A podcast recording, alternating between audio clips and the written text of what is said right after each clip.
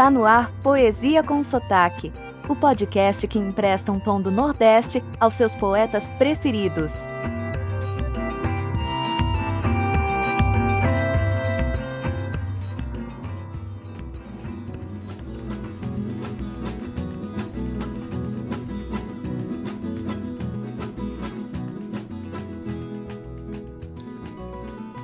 Oi, tudo bem?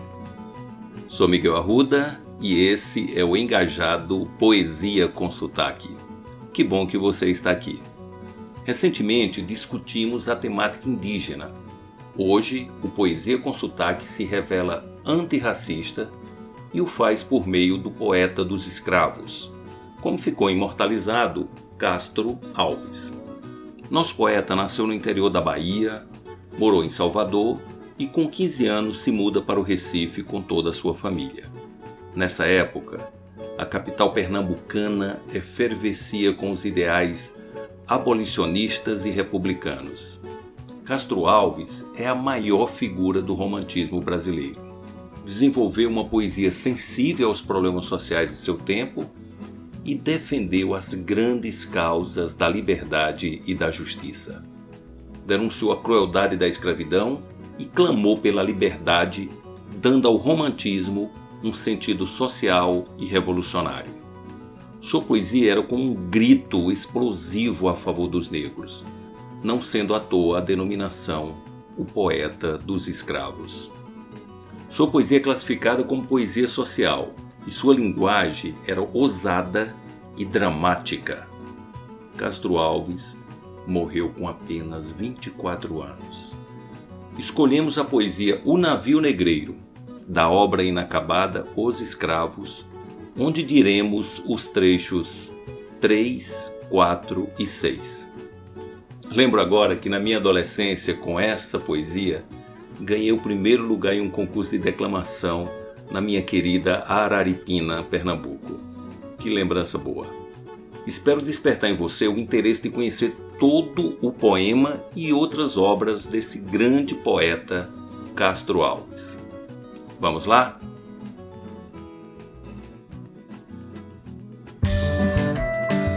Agora, com Miguel Arruda, a poesia do dia.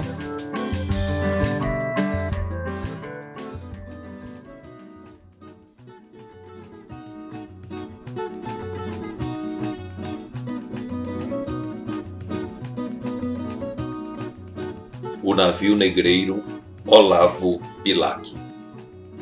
Desce do espaço imenso, ó águia do oceano.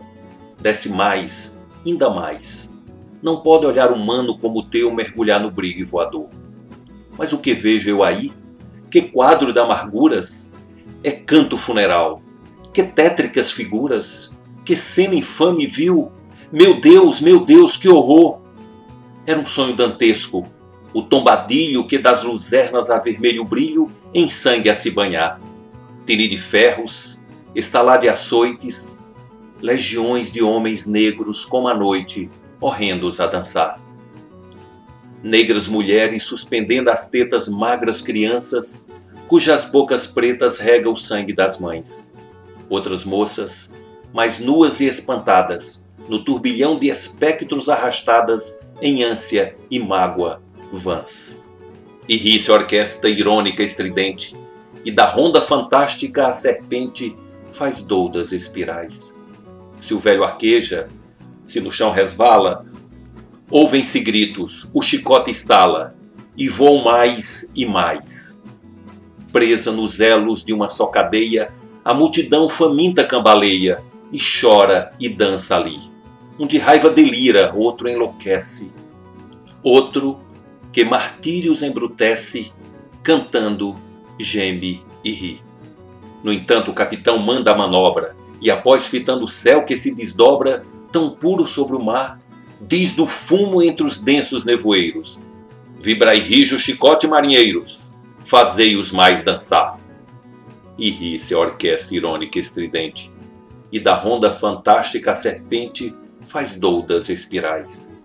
Qual um sonho dantesco, as sombras voam, gritos, ais, maldições, preces ressoam, e ri-se Satanás. existe um povo que a bandeira empresta para cobrir tanta infame e cobardia, e deixa transformar-se nesta festa em manto impuro de bacante fria. Meu Deus, mas que bandeira é esta, que impudente e na gávea tripudia? Silêncio, musa, chora e chora tanto que o pavilhão se lave no teu pranto. Auriverde pendão de minha terra, que a brisa do Brasil beija e balança, estandarte que a luz do sol encerra e as promessas divinas da esperança. Tu que da liberdade após a guerra foste hasteado dos heróis na lança, antes te houvessem roto na batalha, que servires a um povo de mortalha. Fatalidade atroz que a mente esmaga, extingue nessa hora o brigue imundo, o trilho que Colombo abriu nas vagas, como um íris no pélago profundo. Mas é infâmia demais, da etérea plaga, levantai-vos, heróis do novo mundo. Andrada, arranque esse pendão dos ares. Colombo, fecha a porta dos teus mares.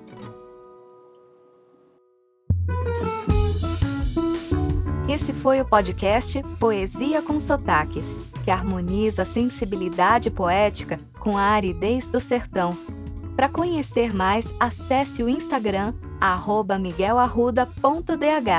Seu comentário e sugestão são muito bem-vindos. Até a próxima!